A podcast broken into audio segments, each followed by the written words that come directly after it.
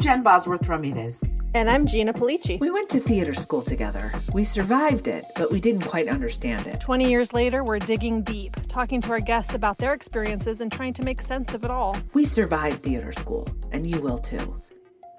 Are we famous yet?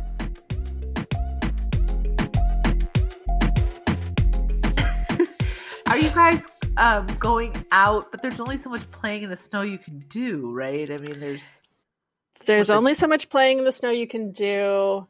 I think we're in the phase, and maybe we've always been in or been in it for a while, or we're returning to it, but the phase of the self isolation where it's like we're all kind of low key, like nothing matters. There's no point to anything. This is all just yes. This is all just like like so I'll be doing the dishes and I'll just think like I'm just performing this dishes act. Right. and I'm just right. performing the trash act. I mean, it's all like I'm not suggesting that it would be better if we just ignored that and lived in a in squalor, but at the same time right. It just does feel like what are we doing? Yeah, it is, it is it does feel like it's never um for me, I, I just go back and forth to different houses that aren't my house. Uh, we just keep we keep eating, we keep going, you know, to the bathroom. It's just the same, yeah, and it's just yeah. it just there's um, we need a break. We all need a break and something fun to happen because this is this is yeah. pretty you know um, yes it could be worse yes we're healthy relatively speaking and but it's real boring. I mean, I think what you're talking it, about is a real really deep level bore- boredom going on. and I one of the things one of the states of being that I dislike the most is being bored but ha- but having a lot to do.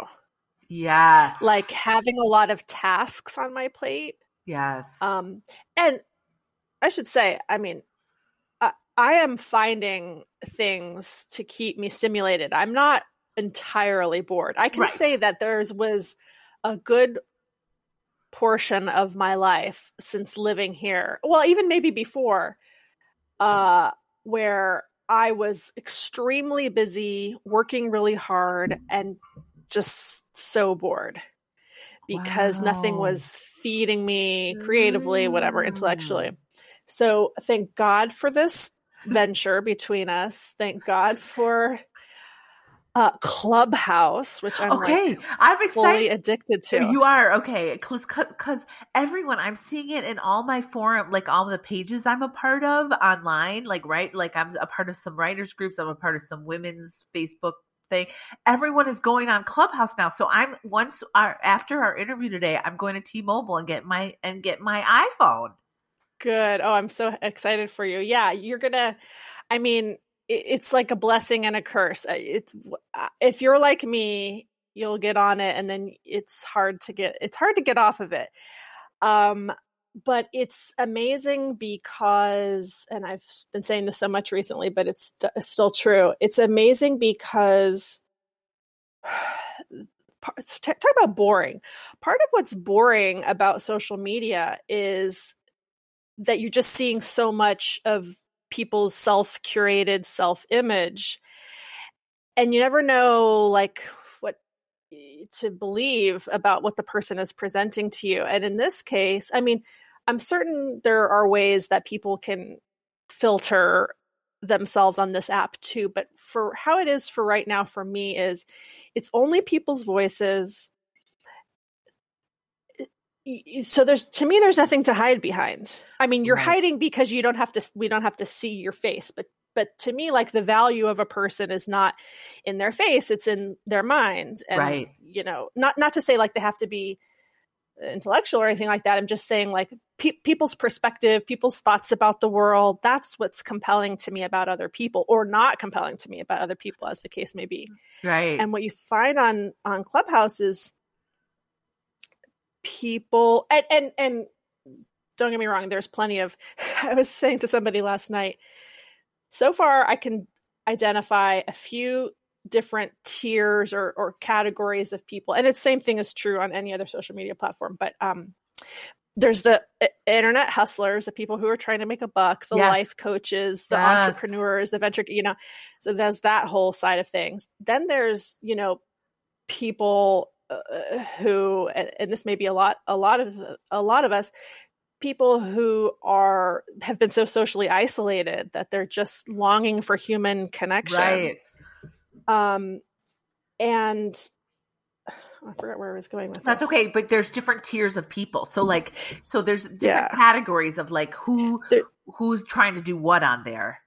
Right, who's trying to do what and and and the the the category that I'm finding myself attracted to is something that I really have not done very much of in my life, which is trying to synthesize different worlds together. So, like, there's a lot of tech people on there, and I don't know anything about tech.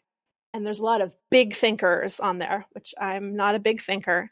So, so when the when you're in a room and you hear the tech people talking to the um, to uh, some artistic type of person, talking to some finance type of person, and they're all smart, you're hearing the way that they look at the world as much more integrated than I tend to think. I tend to think about things in silos, you know, like there's like like how I describe Clubhouse. There are these three sections of people. Those people probably wouldn't say that. They would probably say there's the people who are talking about something real and then the people who aren't. And the people who are talking about something real are really like integrating. I, have heard all kinds of terms I've never heard oh before. God, I'm looking so things up all the time.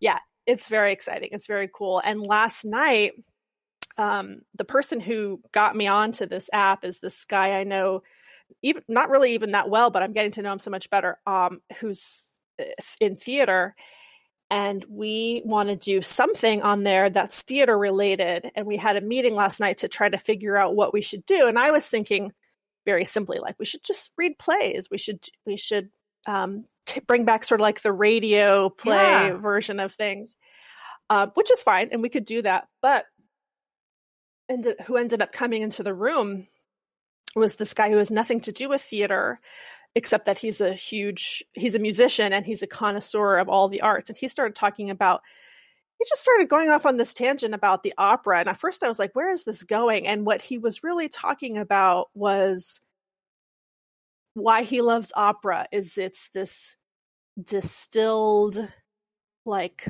cauldron of passion oh. that is so undeniable. And and it got me to thinking like what else we could do besides just reading plays anyway it's a whole lot of thing but it, it was fun and exciting and interesting and engaging and i realized that if i feel engaged in that way i can then go do the rest of my boring ass. I think that's so true.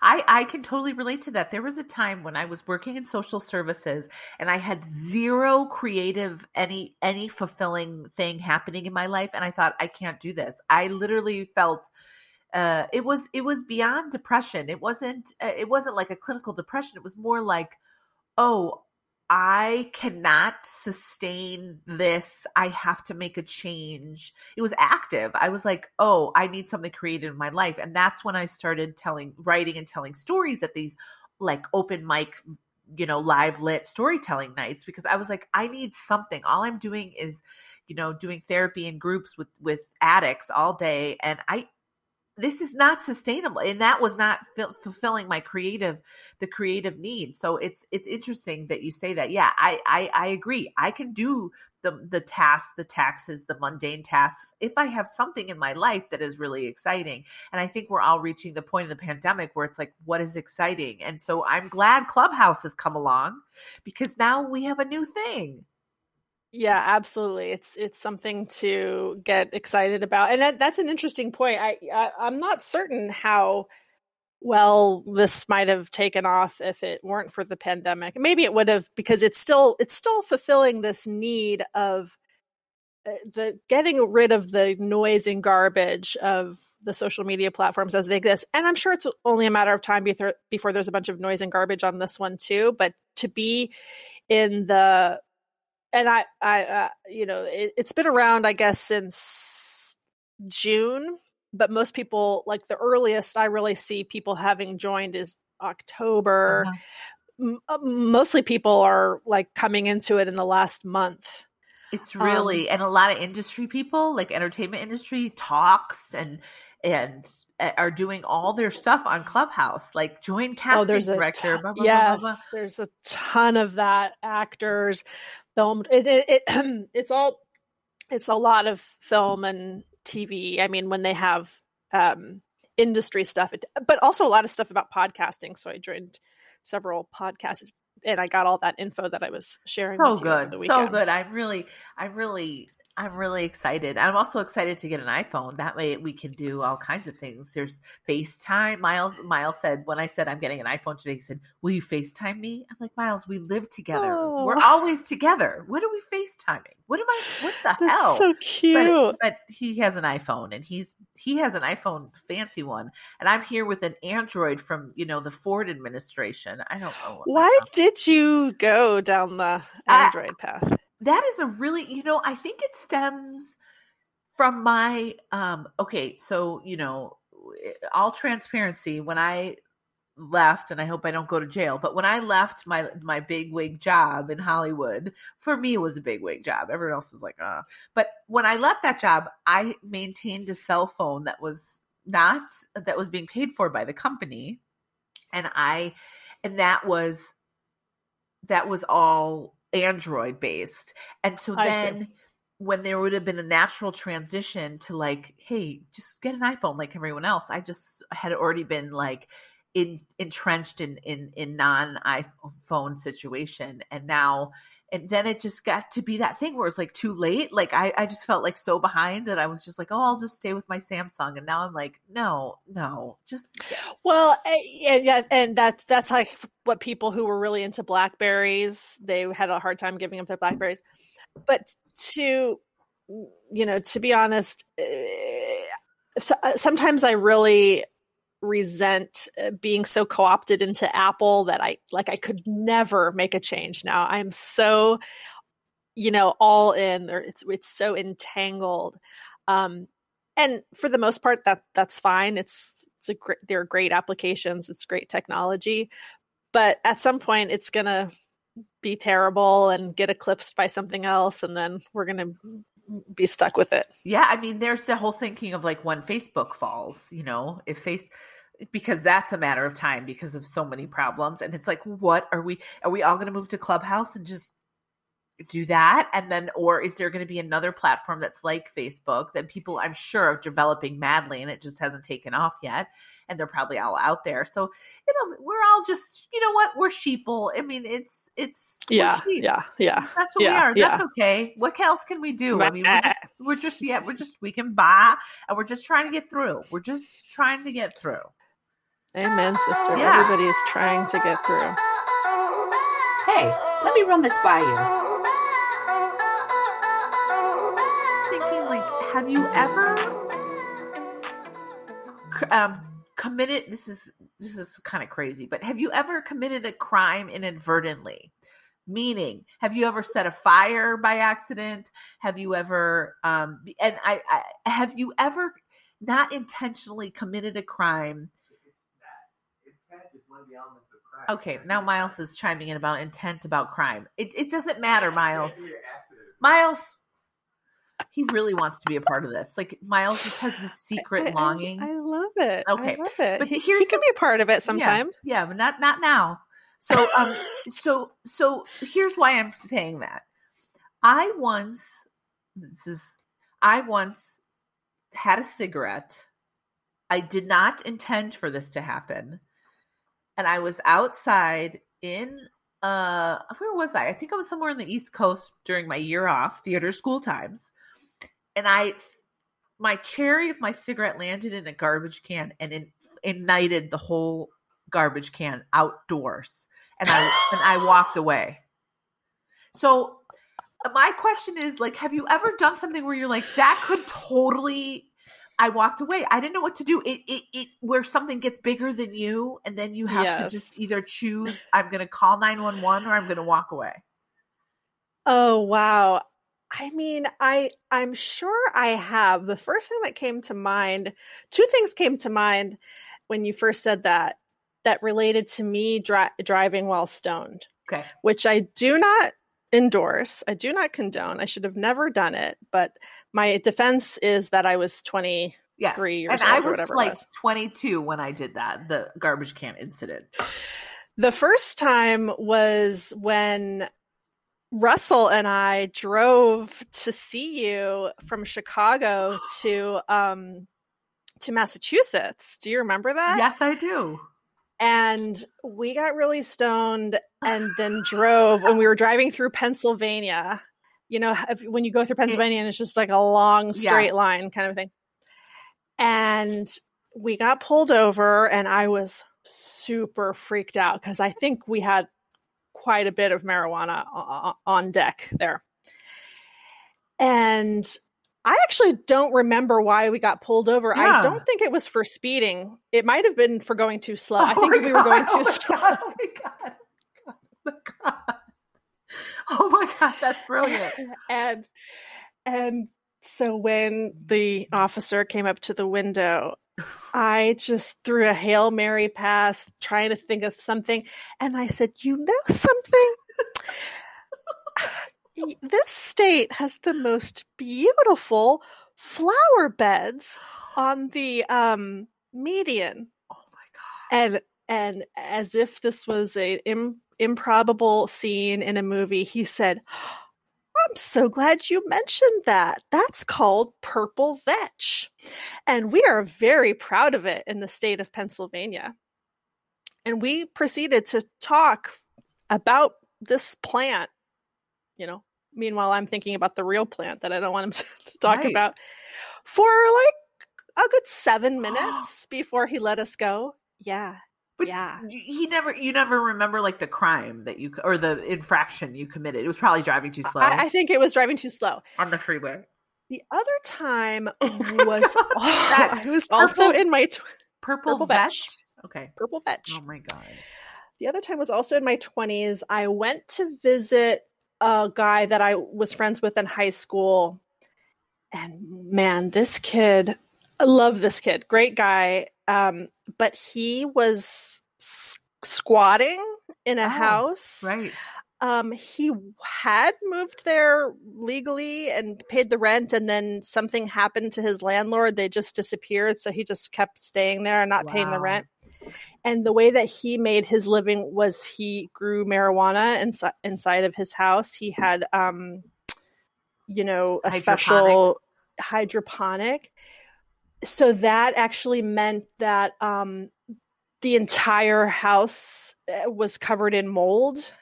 Oh black God. black mold oh because oh there was so much moisture.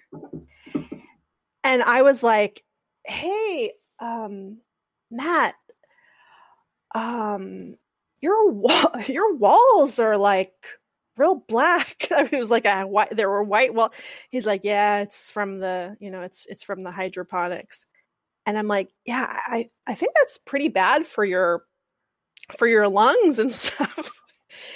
he he was unconcerned. Anyway, I got very stoned and I left, and then I was driving the wrong way down a one way street and once again i i was pulled over. And this is my white privilege speaking you know of course like I, if i had been if i had a different skin tone i would in right. both of these cases i probably would have been arrested. yeah. I should have been arrested. Yeah. yeah. Driving the wrong way down a one-way street. Um but i i got let off.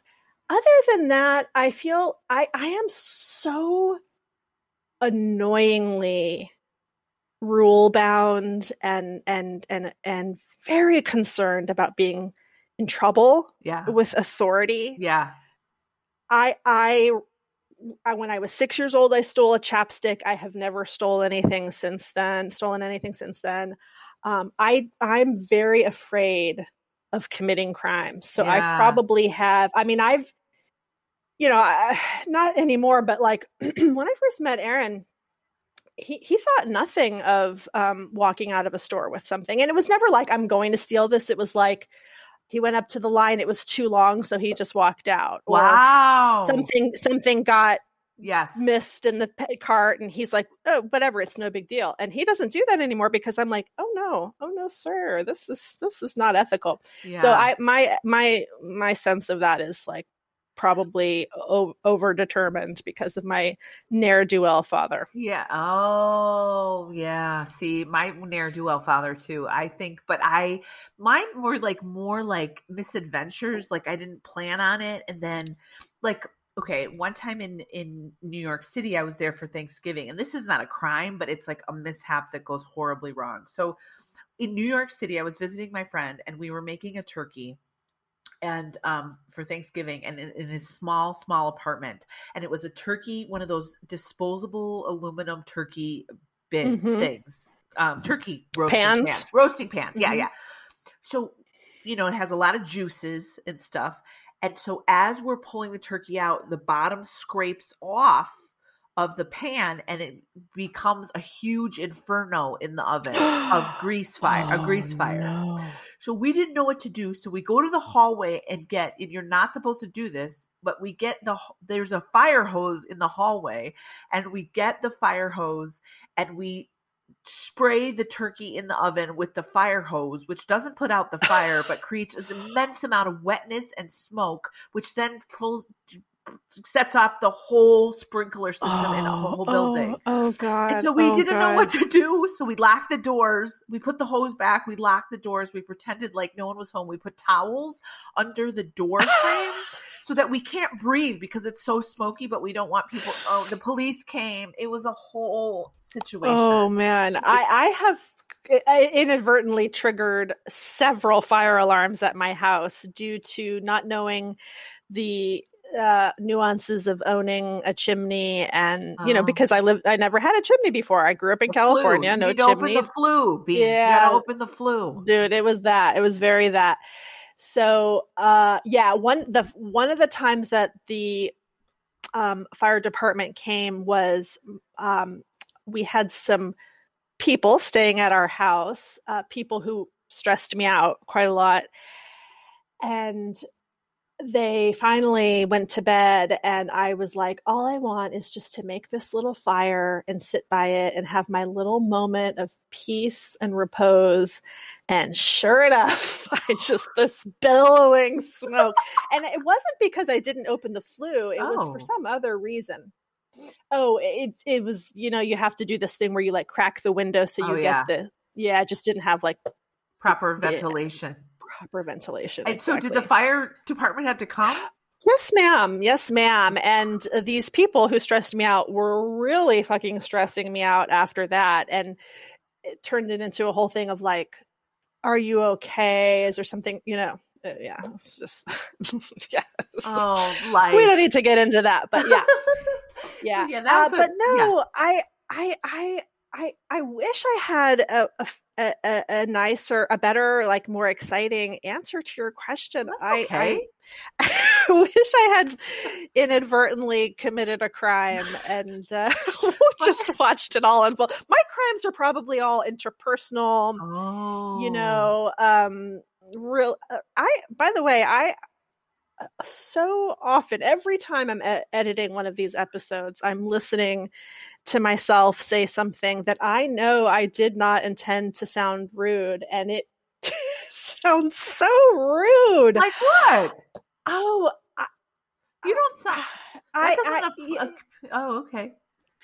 there's just been a number of times where, you know, what it, how it happens a lot is somebody says our guest will be saying something and I'll have in mind an, the next question I want to ask, which may or may not be related to that. And I feel like I have to put a button on what they said, acknowledging, you know, but it just comes out sounding insincere. So, like, if you're the guest and you say, yeah and and so that uh, i i was so frightened of my audition and and you know my knees were shaking the whole time and and then they'll kind of trail off and i'll say um yeah, it was really scary. Anyway, you know, and and I and I never mean it. No, to sound like that, but it it comes. You know, maybe it's not coming across that way to the guests. But that, I don't think it comes. To, no, it doesn't. And also, I think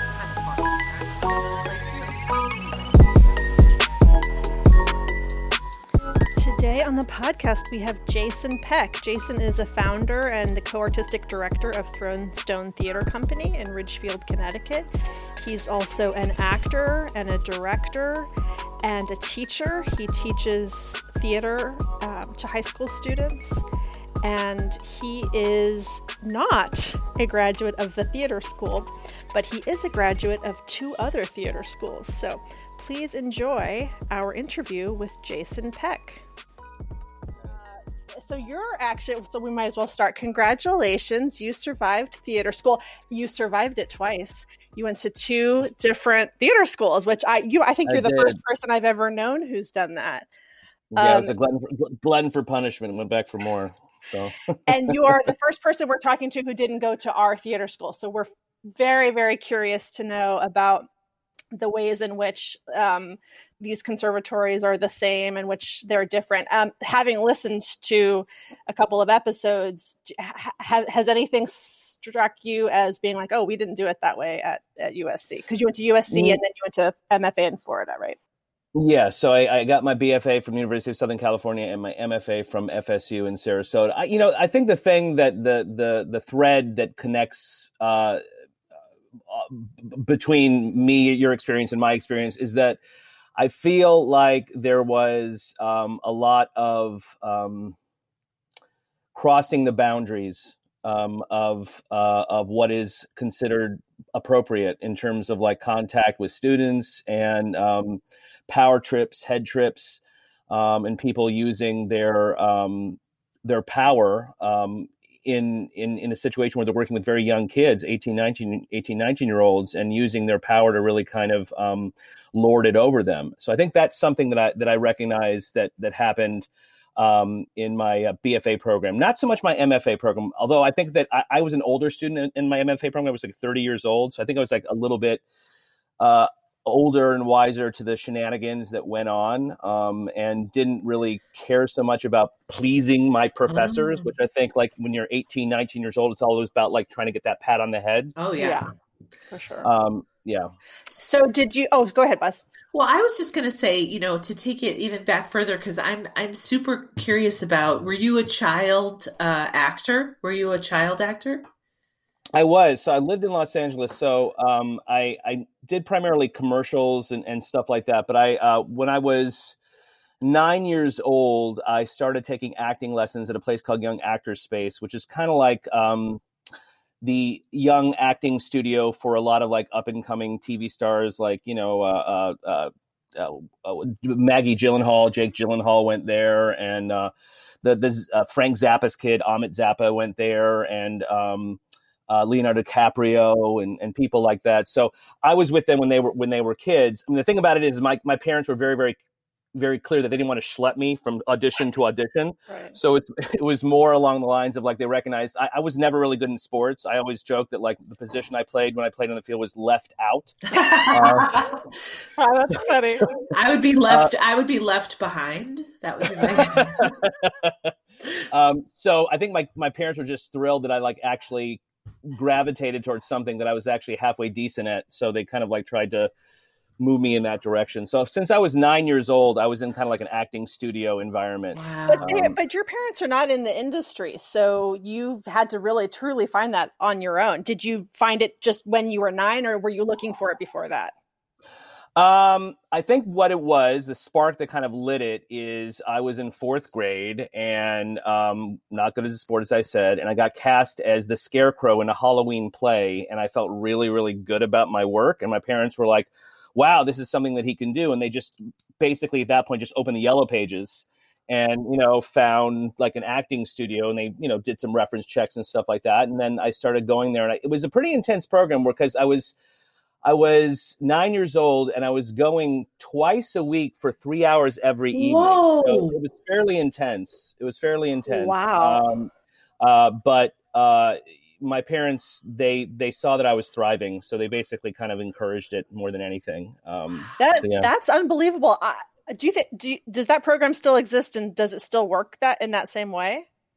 It does because uh, the the kids that go there usually are kids that are either on series or not on series, and basically they're not in school; they're either homeschooled oh. or something like oh. that. So those are the kind of kids that go there. This is um, serious they, business, Jason Peck. Yeah, it was, hardcore. I mean, it, it is. I, I can't. I mean, the commitment, the commitment you had as a as a nine year old. My lord, I was like wearing fluorescent colors and trying not to get you know picked on. I, I you you were like a pro. Wow. Yeah, but but but for me, it wasn't like it didn't feel like you know I'm like I'm a serious artist, you know, studying. It was more along. It was like it was like summer camp. It was like fun, you know, to play pretend. So it didn't really feel like you know working my craft and like all those things. It, it felt it felt very much like fun.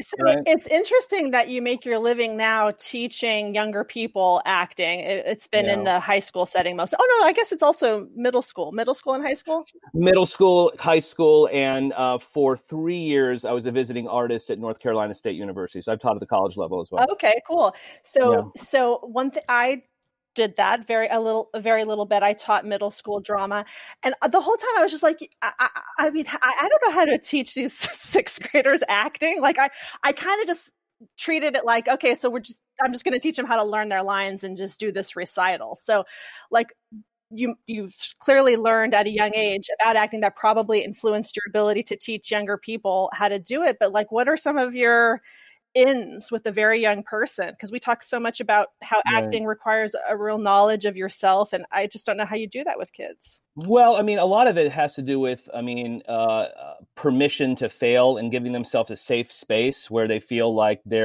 can express themselves. I tell very all my kids from like you know when they're middle school even to high schoolers that it's a safe space and it's a place free of judgment and I start all of my classes where basically it's kind of like a kind of a cheesy thing where basically I, I imagine that we're unzipping a curtain. We open the curtain, we step through, and we close the curtain behind us. And basically, what happens in this room is a safe space and a place of not of, of, of not judging. Um, and so, I mean, I don't think like I have some like magic potion that like you know I can work with the kids, but I will say that one of the things that um, uh, that you know more than anything, I think when you're talking about high school high schoolers and middle schoolers, is developing a level of trust where they feel like you're not judging them and they feel like it's it's it's really a safe space more than anything. So it's a lot of improvisational games and stuff like that. A lot of um, some scene work, but more than anything, it's about like being comfortable in your own skin. Um, and learning kind of what makes you tick. I mean, I think that's kind of like you know my guiding principle um, of of of trying to find something for kids that where they feel like this is uh, a place where they can express themselves without fear of judgment. Wow. Well, I, I so I have a question. So that sounds awesome to me, and I want to I want you to come over and and we, let's do that as as a performer and a writer. I I, I really I'm going to send you a plane ticket. But the other thing I want to know is so taking that and then when we went to theater school, it was like the opposite of that. I mean, I won't say yeah. what your experience was like, but for me, it was like I didn't feel a no judgment zone. I felt a high judgment zone. So yeah. what happens between so in a conservatory setting, like where does that go? Why does that go out the window? Or like does anyone have any idea because what you're talking about sounds awesome and what I experienced was awesome in different ways, but definitely was a judgment zone. Yeah. So like what happens in a conservatory, do you think? Well, I think I think a lot of it has to do with the fact of the way that they market themselves as being a professional program. So they're basically there's a sense of like when you walk in, there's a sense of I'm so privileged to be here. Like, you know, that there's a sense of like I'm honored I had to audition. It was really intense competition. So I think we immediately walk in with a sense of trying to prove ourselves trying to actually make our mark. And I think, you know, at least for me, when I when I went into a conservatory, it was it was like really hammered in my head that it's all about connections and who you know. So it was really about almost ingratiating myself with all of the teachers that I had in at school. And um, I think more than anything, I mean, yes, I, I, will say that the structure of the conservatories and the kind of like the the hierarchy of the you know the the sitting in your ivory tower definitely exists in, in colleges. But I think a lot of that has to do with the mindset of, of people going in of wanting to be professional and wanting to make at least make your mark.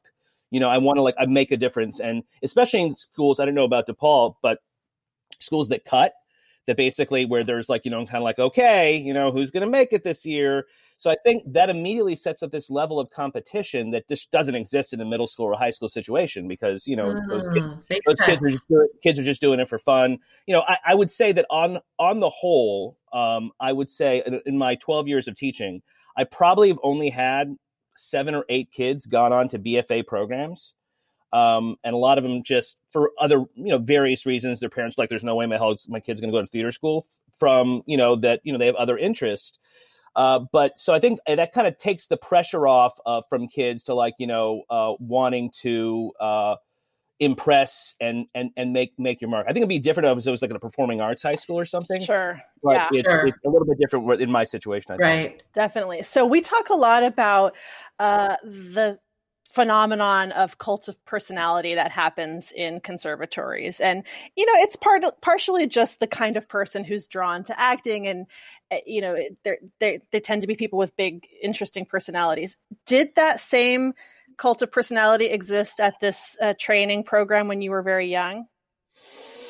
Um you mean at the in in the young actor space or in the uh, yeah, or in the in the young actor uh, space yes absolutely. I mean uh, the, the there already were some celebrity kids so i think basically it was a sense of uh they were already with, with their pr agents and their publicity being able to try to actually prom- promote their personality and their quirks and all their kind of like interesting things that make them them.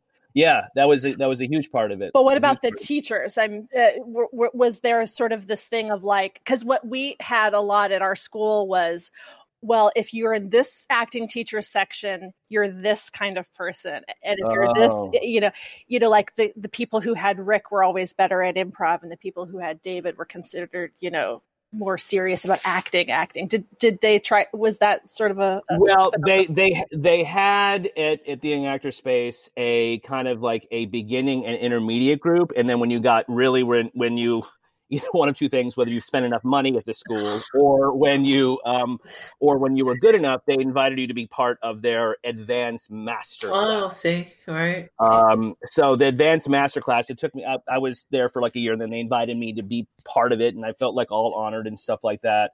Um but yeah there was a big huge personality and and it was one of those it, it was it, it, felt it feels so weird talking about it. it was one of those acting studios and you know i had a great time there but as soon as the professor or the teacher walked in the room, everyone would stand up and applaud as, the, as the teacher would come into the room, and then we would all sit down. And then the person, and then the teacher would always, they would take their bow, saying, "Thank you so much." I'm uh, kind of like, you know, I'm honored to be here. And I, they would like put their head in prayer position and bow their head, "Thank you so much." Oh and then the God. class would begin. That oh my God, so we have to write this movie. We have to write this movie about nine year olds coming into. Wait, were all the teachers men? Uh, no, okay. no, they they were not. There were there were uh, one there were two men and the rest were the rest were women. Oh, okay. Wow. So you then were always on the path. Starting at nine, you probably started when you started thinking about college. You knew this is what you were going to do. Yeah, yeah, and, very from very early age. And is USC very film and TV focused, or were you really learning theater? We were learning theater, but I mean, the it's interesting because each school within the university is in charge of raising their own funds. Oh. And the film and TV program, which has the Spielberg and the Lucas wing, was like in these really shiny buildings, and the theater school was in the old tennis uh, tennis team locker room. I mean, that's, uh, that's, like a perfect metaphor for for everything, for for everything. Right, right, oh. yeah. So, um, I mean, I think they've had they, they they've done a good job for themselves in terms of raising funds now. But it was it it felt very much like we were the bastard stepchild on on on campus is what it felt like a lot of the time mm-hmm. uh, but it was it was it was theater based it was theater based i mean one of the cool things about being there is because it had such a really robust film program is i made a lot of great connections with like you know film directors and, and writers and stuff like that and my, i would say when i graduated my first few like real gigs like professional gigs were with people that i met at sc that were then working in the in, in the industry is that one of the reasons did you look at other conservatories or were you like i'm going to USC so that I can have the connections of that place to launch my career? My my dad was uh, very very clear that if he was going to pay for a private school, it would have to be local. Uh, I actually I, I, was I was in I got I got in, I wanted to go to Carnegie Mellon and I got into Carnegie and I and I was desperately pleaded with my dad, but he said no. So uh, it was one of my top choices, but it wasn't like the the top top choice. Um, uh, yeah. And how did your experience of uh, USC match up with what you thought it was going to be? Um, you know what? I, I think when I got there, I was just so excited that I was having when I would have an opportunity to just act nonstop. Like that, like, you know, oh, I didn't have to take a Spanish class. I didn't have to take, you know, all these classes. I could actually just focus on theater. That that was that was kind of like a huge buzz that was just like for the first few years that was really, really exciting. I would say that um the th- the biggest letdown in in school was the movement program. It really didn't have a movement program, and I, I, started school when they had a brand new dean, so there was a lot of like turnover, and it felt very dis it felt very very disorganized and discombobulated. And one of the things that kind of I guess kind of rubbed me wrong was they believe that the first year, as they do in all these conservatories, is about breaking you down really like you know just making you like you know just soul crushingly feel shitty about yourself that like you know question and then they do that so they can then build you up. So that was that was a hard thing. That, i mean that was a hard thing. Luckily I, I, I had a teacher that actually liked me quite a bit. So i, I while other kids were whipping boys or whipping girls i was like i was actually lauded as like you know do what jason's doing. So that was that was kind of cool but it but it but it felt shitty to be see other people on the other side of that because it felt it felt kind of wrong. So I was not expecting that because in my high school situation, I had a really beloved high school teacher when, when I was in high school who was just all about like praise and love and hugging you tight and really lifting you up and lauding you, and it felt very very. It was so different than what I was expecting in that regard. Did you guys have a cut system? There was not there was not a cut system, but I will say that because it was we started with 32, but uh, by the time we got to my senior year, we were at 12. Yeah. Because the kids couldn't hack it or, or because they were so broken down or they were told by the teachers this really isn't the path wow. for you and then they decided to kind of to step back. I think probably the, the best experience I had at, at, at when I was at school was honestly we had something uh, very we had a very active independent student production program where basically the kids would have to you have to raise your own money, but the school would give you a theater and we would do plays and it wasn't part of like the school season or anything, but we could raid their prop closet and we could raid the the, the, the costume shop. And I would say my most meaningful, impactful experiences were those shows um, shows where we had like a lot of autonomy. And I actually we, we started a small theater company when I was when I was there, and I, I don't know that to me that was the, probably the biggest learning experience that that I had about really learning that in order to make it in the business, you have to kind of make your own way. That's a great lesson. I mean, I yeah. wish we would. That's fantastic. Did you? Um, what were your some of your favorite roles while you were? Do you remember in college? Yeah, I do. I do. So, um, probably the the most meaningful one we. Um, Eric Bogosian uh, wrote a play called Suburbia, mm-hmm. um, and it had just premiered at Lincoln Center. And uh, we got the rights after it premiered at Lincoln Center, and we performed it. And it was a role called Buff, who was kind of like yeah, I know the play. Such a, yeah, punk kid, fun, fun part. And then we got word that Eric was going to be in town on a book on a book signing tour, and he came and saw the show. And after seeing our show, he pulled the rights from the Mark Taper Forum West Coast premiere and gave us money and raised money for us, our independent school production, to be the West Coast premiere at a school in, at, a, at a theater in Hollywood. So um, that is was, fantastic. It was a really, it was a really cool, really cool experience, and it was. It, I think probably because you know like most schools, you're playing, you know, you're, you're doing the classics and stuff like that. So you're playing, you know, you're having 18 year olds playing 45 year olds or 72 year olds, which is like, you know, always hard. Suburbia is about kids playing their own age. So I think that more than anything, that's what I, I latched onto is someone that I, I got it. I understood it. So that was, that was kind of fun. That was a fun role. Um, I think, uh, I did a production of American Buffalo, which was a lot of fun. Um, I did, uh, would say a cherry orchard was, was a really fun fun role. Which um, were you in the cherry orchard? Were you? I was little po- I was Lopakhin yeah. in cherry orchard. Did Eric Bogosian keep workshopping that play, or was it? Was yeah. It, oh, okay. He did. He he did. He actually did rewrites with us. He came oh. out and he and he did rewrites, and so it was kind of cool to have him write write for you, which was kind of it was kind of a cool cool feeling. And then um, the the the theater group we called ourselves the Namaste Theater Company, uh, kind of a pretentious name, but the Namaste Theater Company. And we we did this West Coast premiere of Suburbia. And Eric, in order to raise money, he actually did came out and did his one man show, pounding nails in the floor with my forehead for our theater for our theater company and and all the money that went that he made for the production he gave to our theater. That is, you know, I love hearing really cool. stories like that. That is fantastic. It was cool. It was he is. Cool. Uh, I saw you on Facebook. You're watching Succession. He's oh, really good in Succession. So good. That show awesome. is amazing. Yeah, yeah, he's very good. good. Did you keep in touch with him after? I do. Okay. Yeah, we still we still email each other back and forth. Yep. Oh, that's nice. so fantastic. That's cool. But what happened between uh, um, the BFA and the MFA? So between the BFA and MFA, I was auditioning a lot. I mean, I I I, I graduated um, and we had our showcase, which is a fucking disaster. It was. Tell me uh, more. I love hearing the showcase. It was such a disaster. The the teacher that had this brilliant idea that what the casting directors would want to see would be scenes from Hitchcock movies. so, so we were doing these melodramatic Hitchcock scenes for agents, and and for for for obvious reasons, the agents were like, "Thank you, but no, no," you know. so so, but so I didn't I didn't book an agent from that, but from Suburbia the year before, which was my junior year, um, I had some um, agents and representation come out. So I was actually signed my senior year of of college and I was able. I had an agent after that, and I was auditioning a lot and stuff like that. Um, doing doing the whole film TV thing, um, you know, doing guest spots. My uh, probably my biggest claim to fame is I, I was on um, this show called Roswell, which was on the oh, WB and the UPN network. I, I, did like 22 guest spots on that. I was a recurring guest star on that.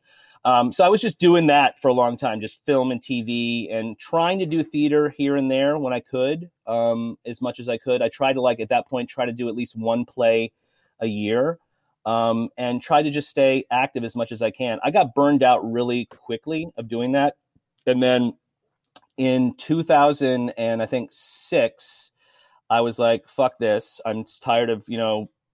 pouring myself out for really really you know boring parts and parts that don't interest me and then you know holding you know reaching for that nugget of like a role and i decided you know what i'm stepping back from theater school, and I'm going to, you know what, I really like crime, uh, uh, film, and and uh, lawyer shows like Law and Order. So I'm going to become a lawyer. Is what I'm going to do. Um, and I uh, I took I took I took the LSAT. Holy and, crap! And I enrolled at a school in Florida to get my uh, law degree, get my JD. And the reason why I went to Florida is my wife, my wife's parents live in Florida, and I, and I know how all encompassing would be, and I wanted her to have like a support system there.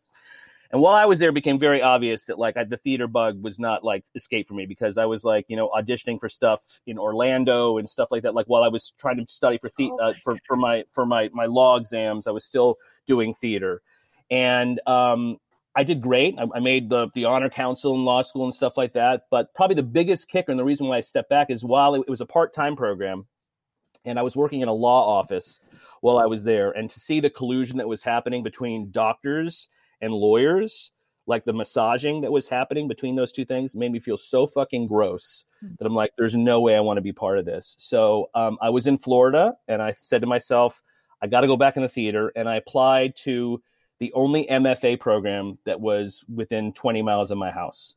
And that was the Asolo Acting Conservatory. And that's the only reason why I ended up there. It's a great school. It's great. The only reason why, the only reason why I ended up there was because it was close to my house that I was already at in Florida getting my law degree from.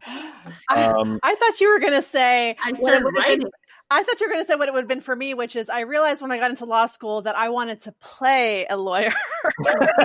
well, that's that's big part. Yes, yes. It's like I want to play one on TV, but I don't want to be one. Basically, is the idea. Yeah, it's um, so boring. There's so much reading. oh my god, it's, it's, so it's so much reading, and it's it just it's uh yeah it's it's exhaust it's mind numbing and really really exhausting. Um, yeah, so I couldn't I couldn't do it.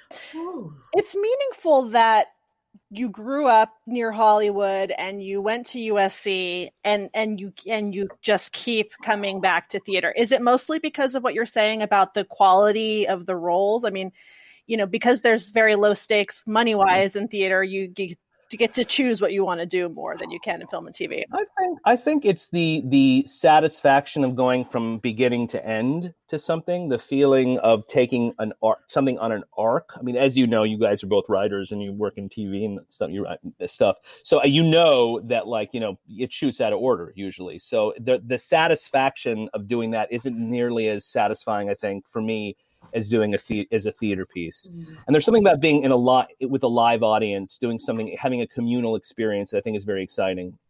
I mean, I mean, I love film. I love movies, and, and I enjoy you know acting in film and TV and stuff like that. But if I would be honest with myself, just in terms of what I derive the most satisfaction, it's always been stage. Always. Do you, okay. Okay. Uh, do you feel that um, in how did your master's program differ in terms of you said you talked a little bit about how you felt like you were less trying to sort of please the people around you do you feel like you really started getting acting training when you were in your master's program or did you how did they differ yeah yeah uh, yeah i would say that. I, I would say, well two things. One is i was probably the oldest student in my mfa program so i don't think everyone had the same mindset that i did. There were a lot of kids that were like 22 23 and they still had that kind of i really got to please kind of vibe that was going on. But i yeah i do i do think i think um I think here's the thing about acting tra- acting training. I think. I think that acting training um, is about giving voice and giving conscious uh, awareness to something that probably people already subconsciously do. Hmm. Good actors subconsciously know how to break down a text. They know how to do it. They don't. They don't. They, maybe they don't know exactly how to actually articulate the methodology of how they got there. But what I think this this MFA program was really helpful in is really developing a systematic approach to something that when I feel like there isn't a natural way in for me. I mean, I you know, I feel like you know, I, I there are certain plays where I read, I'm like, you know, I, I know I can play that. Like, I, I, I just, I just, I, I know it. But the, I think where the master's program was helpful for me is it would, it would take maybe it would allow me to read a role and take a role that I maybe feel a little bit alienated from, that I don't feel connecting, a connection to, and find a way in with that. And ah. uh, our, our, I would say that you know when I was, um, when I was probably a younger actor, I always worked very. Um, uh, uh, inside out, trying to figure out the psychology of a character and then like let it manifest itself in kind of like a, a physical form. Where the MFA program was helpful is the uh, the freshman, the, the was freshman, it was three years. The first year teacher was really big into Michael Chekhov. It was a Michael Chekhov technique, which is really about you know outside in and using your imagination. It really isn't about like you know emotional memory or you know tapping into that time your do- dog died to re- you know have some kind of emotional release. it's about using your imagination and actually creating some kind of physical embodiment of something to feed your inner life. And I think that's that was that's been really really helpful to me and to recognize I think that you know as an artist and as an actor the way we work and approach roles is always going to change what works for what worked for me when i was 18 19 years old is not going to work for me now that i'm you know 45 you know it's you have to constantly reinvent yourself, figure out exactly what are the triggers, the things that basically motivate you and find a way into the material. And I think more than anything, the master's program was uh, really good at um, giving it, me kind of a eclectic buffet of different techniques and ways in. I think. Hmm, that's so cool.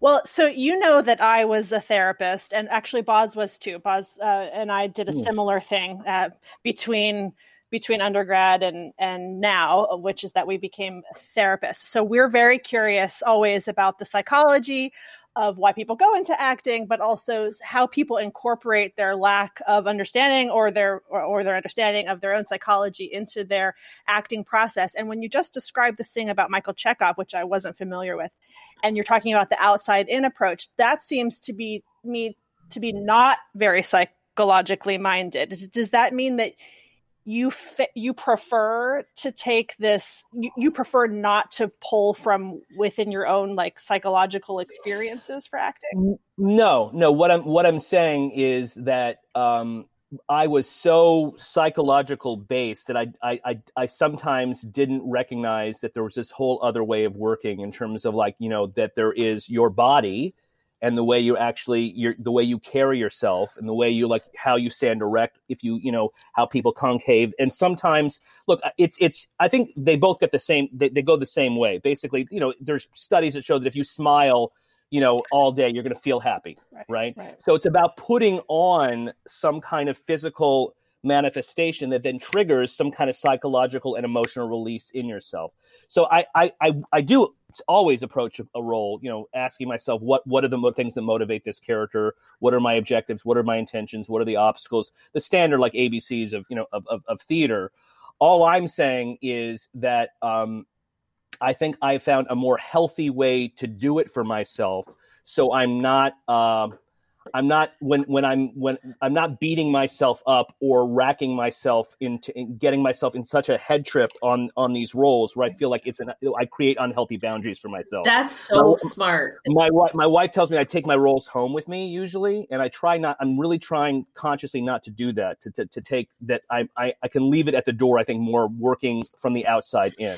I also think that there's there's um and, and it goes back to theater school about breaking you down and making you a, a a, a, clean slate for building stuff.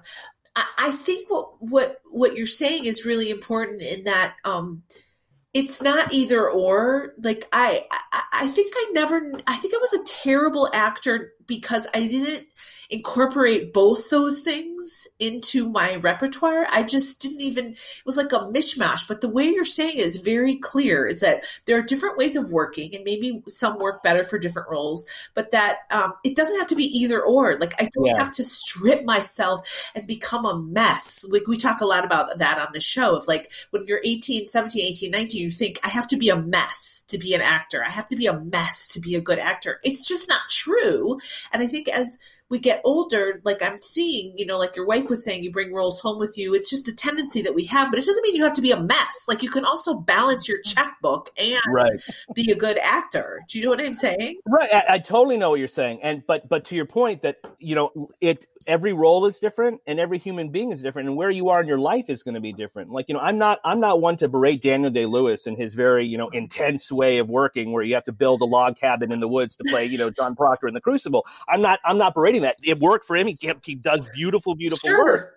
But I think I think there. I guess what I'm saying is there are different ways in, and really at the end of the day, when you're teaching acting, that's all you're teaching: finding a way in. Right. Find, right. find a way into the material. I mean, eventually, if you're good enough and you're talented, your subconscious is going to take care of the rest. Really, more than anything, it's about what is the thing that's going to unlock it for yeah. you, and I'm going to try not to berate Daniel Day Lewis either, but it's probably hard to be married to him. Oh, yeah, I'm sure. right. he's, a, he's, a, hell of an actor, might be a weird father. Might be a weird yeah. father. Yeah. So I, I have the pleasure of getting to see you perform uh, recently. You know, a few years ago, we did a play, and um, so Boz doesn't know anything about it, but he played a man. It's a great play. It's called Where All Good Rabbits Go, and it's a it's a play about a a, a world in which when you age and you grow old and and and your body gives out, you turn into a rabbit. Okay. And and and the great beyond is you know this place where it's where it's a lot of rabbits. Wow. So he had to transform into a rabbit. Wow. yeah, like full on bunny ears, like the whole thing. And and uh, I so I got to see the the results of it, which I mean, you were amazing in that play, Thank truly. You. And I don't, I really don't say that to people. You were. She amazing. really doesn't. Uh, what was your process talking about outside in, inside out? What was your process for that play? Uh, probably a little bit of both. I mean, like I, I, think probably you know I had to at the very beginning understand what it felt like to feel like your body is giving out and losing yourself, and I feel like as a 45 year old man who is getting heavier and and and you know my body is changing. I had to tap into that. What it, what it, what it, what it, what are the things I'm having to reconcile in myself that I'm not I'm not 18 anymore, and my body's not doing what it once did, what I or at least what it what I wanted to do. So I felt like that was a way in for me to kind of like understand that the psychology of that. As far as the rabbit bit, I, you know, I, I found that was very, very helpful in terms of creating my inner tempo and the inner rhythms of, of creating the hop and all those things really kind of fed the internal tempo of the piece. Um, and then you know it just it you know more than anything you know I think acting is just about you know listening and responding to your your scene partners. So I, I think you know uh, the luckily you know we had a really Gina you were great in the room we had some really really great actors to to play off of. And uh, the one of the great things about the actress that I was playing off with a lot of my scenes, she was a really really intuitive actress who uh, never gave the same performance twice.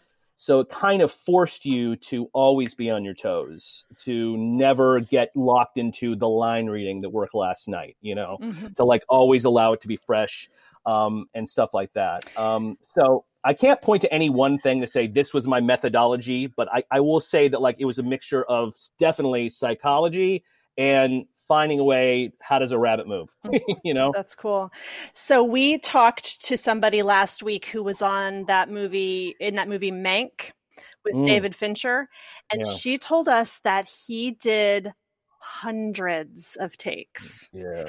And we, we I don't know, Buzz, I, I don't know actually how you felt about that. I, I felt like, what the fuck? Like hundreds of takes that actually, can I ask you, Jen, what, what was your thought about when she said so, that? because I'm such a scaredy pants, I was like, oh, th- that would be good because like, I feel like I don't start relaxing until the fifth take on set.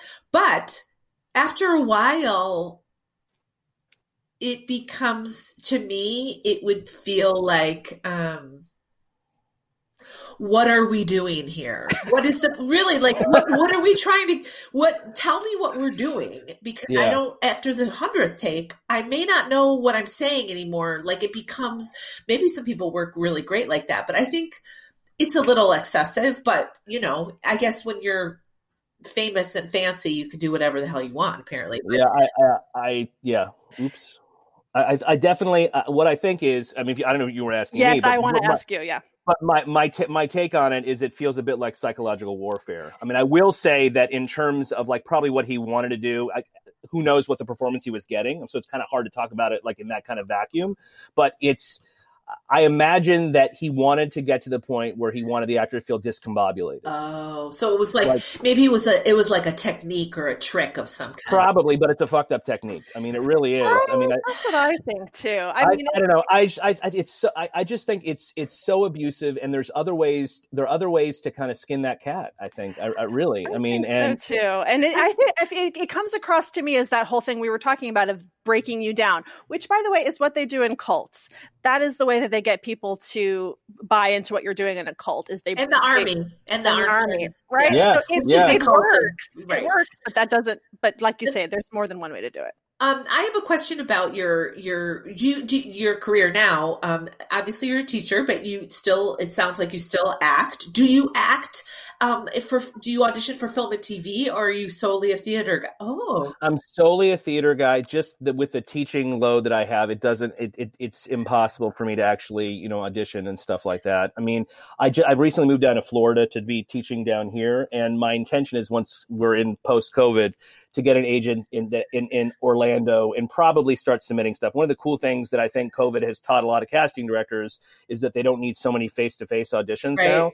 So it will give that it does give me the luxury now if I want to to get representation and submit my stuff that way. How, so I'm, I'm I'm I'm considering it. I'm considering it, but it's not something that's on my burning right now. Okay, and how did you make the transition for from like I, the hustle of being a theater actor and a film and TV actor into I'm going to start teaching? Was it practical? Was it what? How did how'd you get there? Well, I was uh, when I was in Los Angeles pursuing a career as an actor. The Screen Actors Guild had a program called Book Pals, which is an acronym for Performing Artists for Literacy in Schools, and basically. Uh, actors and artists would go into low, very depressed socioeconomic areas in Los Angeles and read stories and do a drama lesson to kids. And awesome. uh, I felt a I did it and I was hooked. And I just really, really loved connecting with the kids that way. And it felt really, really kind of magical and very, very special. And so I knew when I was, uh, I knew that when I was applying to, uh, um, uh, to my MFA program, that the goal was always, always, always on the flip side of this these three years to teach. Uh. I would uh, may, that might you know now that I think about it, that probably pr- played a huge part of why I didn't give a shit so much what the teachers thought about me. That it wasn't about trying to like you know right. have a career afterwards. it was always about getting my MFA so I could actually teach. Mm-hmm. I don't. I'm not teaching. I, I, teach a private school, so I'm not credentialed. So the kind of like the terminal degree that I need to actually teach in an independent school is, is the MFA. So that's why uh, that's why I pursued it. Um, Interesting. That makes sense. It's like you had a you had a purpose. See, that's the thing. When we're like 17, my purpose was to please people. That that's it and not and not yeah. be made fun of in some way or not be shamed, yeah. okay? But if you have a greater purpose, right? If your purpose is to be of service to to kids and young adults using this degree, then who gives a shit what Mr. Yeah. Joe Blow thinks of your your you know Shakespeare technique or whatever? You're there to gather tools to be of service and to be the best teacher you can. I think that that's like such a freedom, such a blessing that you went to school with that. And you're but that that that what you just said, the freedom, I think more than anything, like freed up my work. I mean, I honestly felt like I was doing like you know, to my arm, I think I was doing some pretty decent work in my graduate program, probably because I felt that, that freedom to not really care about what people thought about me. That it wasn't, I didn't feel like every performance was a make or break thing. You know, that it was, I was doing it because like I like liked it, like it was fun. Like I, I experienced in my MFA program what I had probably in my program um, when I was in Young Actor Space. That kind of just pure sheer passion, and I love it and I just love it. Yeah. And, and it makes your work better. It makes the work better. So I guess my question then to both of you is: Is there a way to have? There are people. There are people we've talked to that go into their BFA and have that resilience and that that sense of freedom. Um, that that, but most of us didn't in the BFA program. So it's like, how do we do that for kids? How do we say to a 17 year old, there is no judgment here, but also, and then allow them to do the best work because it doesn't seem to work that way in a conservatory. I don't know. No, no, you're right. I, I think probably what would be helpful is to, at the very, very beginning, like, uh, I don't know, for me at least, I feel like maybe this wouldn't solve what you're talking about, but I feel what was severely lacking was an understanding of the way the actual entertainment and the, and the world really worked on the flip side of graduating. And I think if I would have had some like kind of like education on like just you know life's knocks, like the hard, hard knocks, I felt like eh, I don't know. I think that would have like freed me up a little bit. I've noticed that like the kids that like thrived in my BFA program were trust fund kids kids that basically didn't have to worry about like you know like you know i have to i have to work and what what you know and all these things. Kids that basically had the freedom that basically it was a and that a, a trust fund that basically when they graduated they know that the funds would be there for them. And i think yet there's something to way, that. yet another way that income inequality ruins society totally. in in general. Well so what's occurring to me is something I think I've probably talked about before, but this, for one thing, I think some part of theater training or acting training is hazing. The teacher who is doing it, it was done to them, and they feel like this is part of what. And I think that the way that people justify it to themselves is, well, this is how they're going to have, this is how it's going to be when they're trying to get a job in the real world, is that people yeah. are going to, I mean, I don't know this personally, but I've heard stories that, you know, you're in the room f- for a television or film role, and people are just talking about you like you're not there. She's to this, she's to that, she's not enough this, she's not enough that okay, so I get it. Like you're you're trying to inure the actor to that, but for one thing, you really can't inure somebody to like being humiliated. Mm-hmm. And for another thing, in order to be able to access all of this good stuff that we want actors to be able to access, they have to feel safe and secure.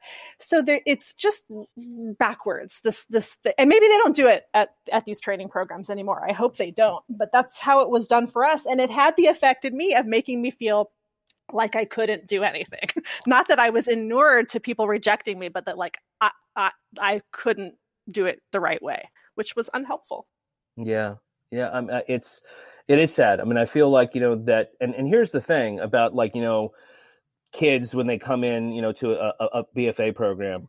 Like, look, everyone has that magical epiphany at different times, and you know, I think it's unfair to a 17 or 18 year old kid who might not actually have a full grasp on their instrument or the way or or or or or how to play a beat or all these things to basically cast them off and like use them as a as a whipping boy or a whipping child as an example of like what not to do.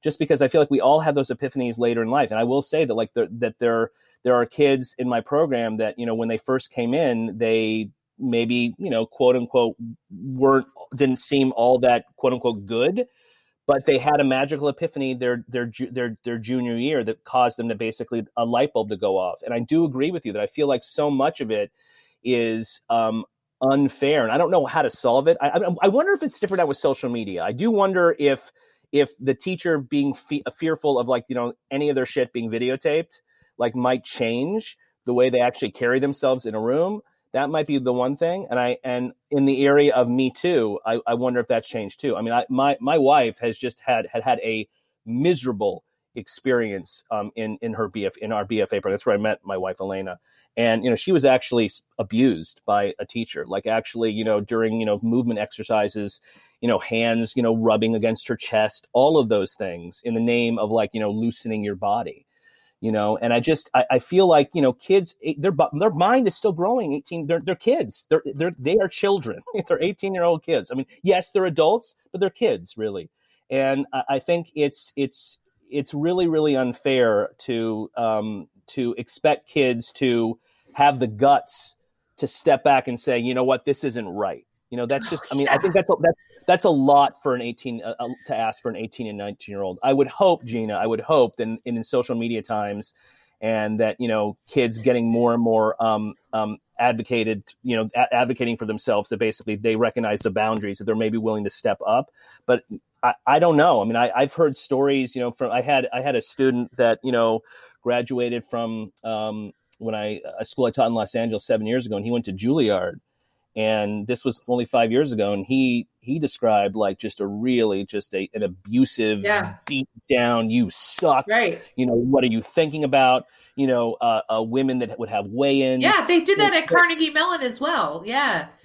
That shit it still goes on and it's it does still go on. And i think you know the thing about it is it's so unfortunate is that i feel like you know teachers are like have a, a convenient way of kind of explaining it away you know, well, you know, they we we need someone to have a, a, a malleable body. So when they when they grow when they when they graduate, they're they're able to play a lot of different roles and stuff like that. There's a way to kind of describe it away, but it's it's so it's so abusive and so it I, it just, just I mean, uh, my wife Elena, I mean, she probably when she graduated probably was paralyzed to go on audition sure. for five or six. She didn't go on audition for five or six years. She had PTSD. I mean, she yeah. she. So I, I I think I hope it's changing, and I think it is slowly changing. But I am just, um, yeah, I, I some people and some people, some people thrive in that environment. Some people uh, compensate in different ways. I mean, everyone gets through, and I think part of the reason we started this podcast was to say, like, what was that, you know, and how did we get through it? And the other thing that makes me really happy is to know that people like you are teaching that don't do that. So th- I'm yeah. really grateful that that you're teaching because I think you're right too about the whole social media thing because recently I discovered a Instagram account that's somebody who's in theater school at DePaul right now, and mm-hmm. it's just these eviscerations of teachers and stuff like that. I don't know if the teachers know about it maybe they do, maybe they don't. But yes, I think what you're describing about the, what the internet has brought out is a lot more accountability for people who can't rely on. Right uh, you know being in the shadows and one thing that we're experiencing as we talk to people that we went to school with is just all of these different perspectives about what was happening at that time, allowing us to put the picture together more clearly. And I'm yeah. not saying that necessarily anybody who's going to school right now is automatically having a clear picture because of social media, but it probably helps to have a, variety of ways. I mean, the only ways that we had to check in with each other about what was happening, if we even acknowledged to ourselves what was happening, was with our, you know, with our friend groups in in in, in intimate moments. And even then, it didn't necessarily always come out, if, especially if a person felt ashamed that something yeah. that was happening to them was their fault. Right. Or com- yeah. how do you deal with your students with competitiveness? How do you do that? I guess I'm wondering. Uh, I always, and I, and I feel weird about doing this, but I, it's been really helpful. I always have open auditions in the room. I never call people in individually. And the reason why I do that is that when people get a role, they see they deserve that role. Like that, and then and that is really that's that's that's that's been very very helpful. It's also been helpful to always in terms of like you know I, uh, when I audition, I usually have a panel of someone be I have I'll have a parent I will have a faculty member that's not involved with the theater and myself and maybe the music director from doing a musical. So they don't feel like that they have to get in good with me or impress me to get the role because that they feel like it's it's a kind of like it's an even playing field with everybody. Wow, how did you come about to do that? How, how uh, because because because the first few years I was teaching, it was just me, and I felt I felt the very thing that you're ta- describing. That I felt like people were the kids were really trying to, especially come casting time, you know, either butter me up or they that it would just shut it would shut them down because they were so nervous about having to audition.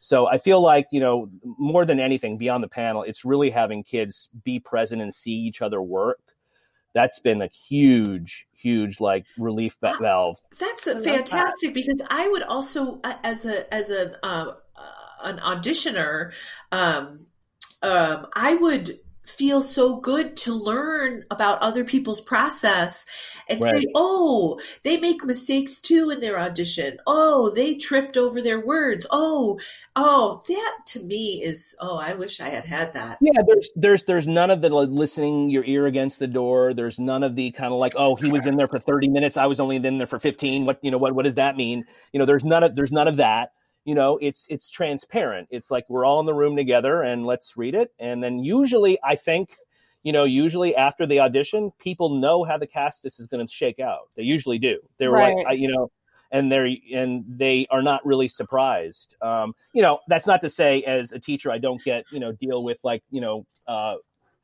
emails from parents because you know, you know, little little Susie deserved you know the role and stuff like that. That's right. Uh, but I, that's been that's been less and less um, as as the years have gone on. So that's been I love kind that. Of, that's I love it. I, anybody who's listening to this who who is in a, a position of casting, especially with kids, I think you should definitely use this method. I, lo- I love that so much. So, of course, I'm in my mind, I'm wanting to tick off the boxes about similarities and differences with USC. So, you mentioned you did showcase, and was that just in LA, or did you go to New York too? That was that was just in Los Angeles. Okay, just, or what, Hitchcock Oh, shit show. Wow. Yes. and what about the um the casting? Was it like each term you auditioned for all of the directors that were you know, and you got put into a casting pool, and the teachers hammered it out amongst themselves and put up a casting. Yeah, the, the way the way it worked is um, you you couldn't be in a main stage show until you were a junior. The freshmen and sophomores had their own show, which was more like a workshop that was very, very, very low production values. There was some, but very, very little. And then come your junior year, you became part of the casting pool for the entire school they would have on but while you were junior and senior you would still have your school show you would still have your class show but you could also audition for the main stage show. And if you got cast in the main stage show you would not be cast in your class show. Um, so oh. that's how that's, that's, how they did it. Okay. Um, cool. and um, you uh, they i think like you know usually they would have for their main stage show they would have two two plays in the fall uh, two plays in uh, the winter, two plays in the spring, and then they would do a musical on top of that. And then on top of that, there would be the, the, the class show. So there be it was a pretty robust, you know, produ- it was a pretty robust, you know, uh, season for production. Did you have to also do crew?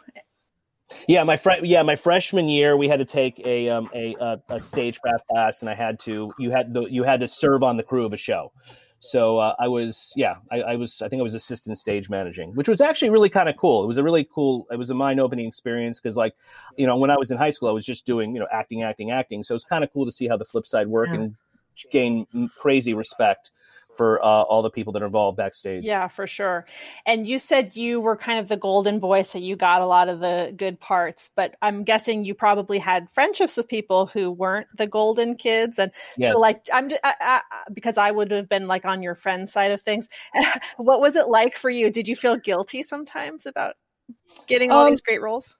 Yeah, yeah, I did actually, because and I, I, think there was a lot of resentment that began to breed towards my junior senior year. That basically, oh, Jason's getting, oh, surprise, surprise, Jason got the lead again.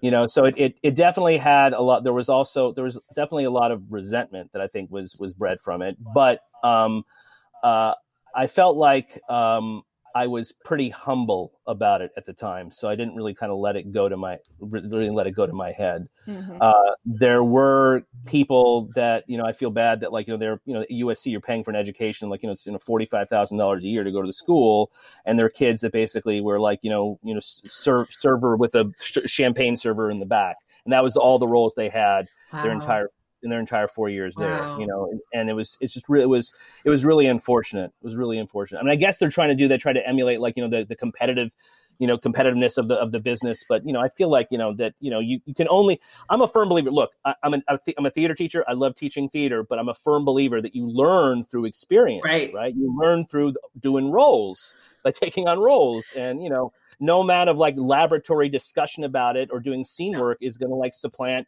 actually working on a role and taking it from start to finish. Right. it was not fair to those kids. No, it was not. They needed a chance, you know. Mm-hmm. To set them up for success is to give them a chance in, absolutely to work. Yeah. yeah, you know, things got to change, but they sound like they're starting. I mean, you're really yeah, giving me hope. Thank gosh. and I'm not saying, you know, I don't really know you, but from what I'm hearing is like at least there's look, if I had a kid, which I don't, thank God, but if I did, sending them to your school, I would feel okay. If my kid said, I want to go to school, I, if they said, you know, I would say, okay, I, I, I like, I know this teacher, I have this, this, my kid would be all right, you know, versus, oh my gosh, you're going to be broken down and then you're going to get, you know, an eating disorder. That's well, what I, well, what I've tried to really do with my with my theater programs is, you know, I tell my kids all the time that theater cannot just be about entertainment. The theater is about provoking thought, inspiring change, starting conversations.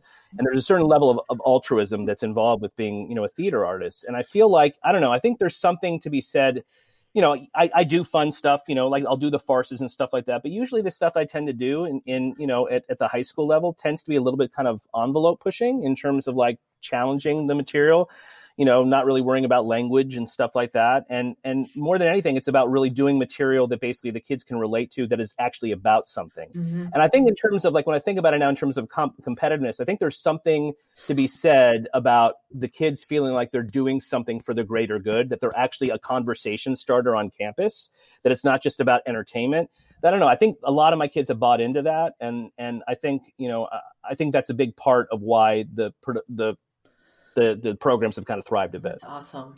So oh. we ha- we're gonna have to wrap up, but do you have before we go? Do you have anything you want to plug? Anything you want to plug for us? Um. Well, in COVID, it's kind of hard, hard, kind of hard to plug. I mean, I, I, um, well, we're, we, I, we're gonna I, we haven't really officially announced yet with, with Thrown Stone, so I'm not gonna actually like say say what it is yet, but there will be something down the line in September that will be very very exciting. Woo! I'm excited. And you can check it out at thrownstone.org. Dot org, correct. Yes. Thank you so much. I, Thank you, Jason. lovely. Thank you, guys. One that didn't go to our school and also is making a difference in the world. and you know what, guys? This is so cool that you guys are doing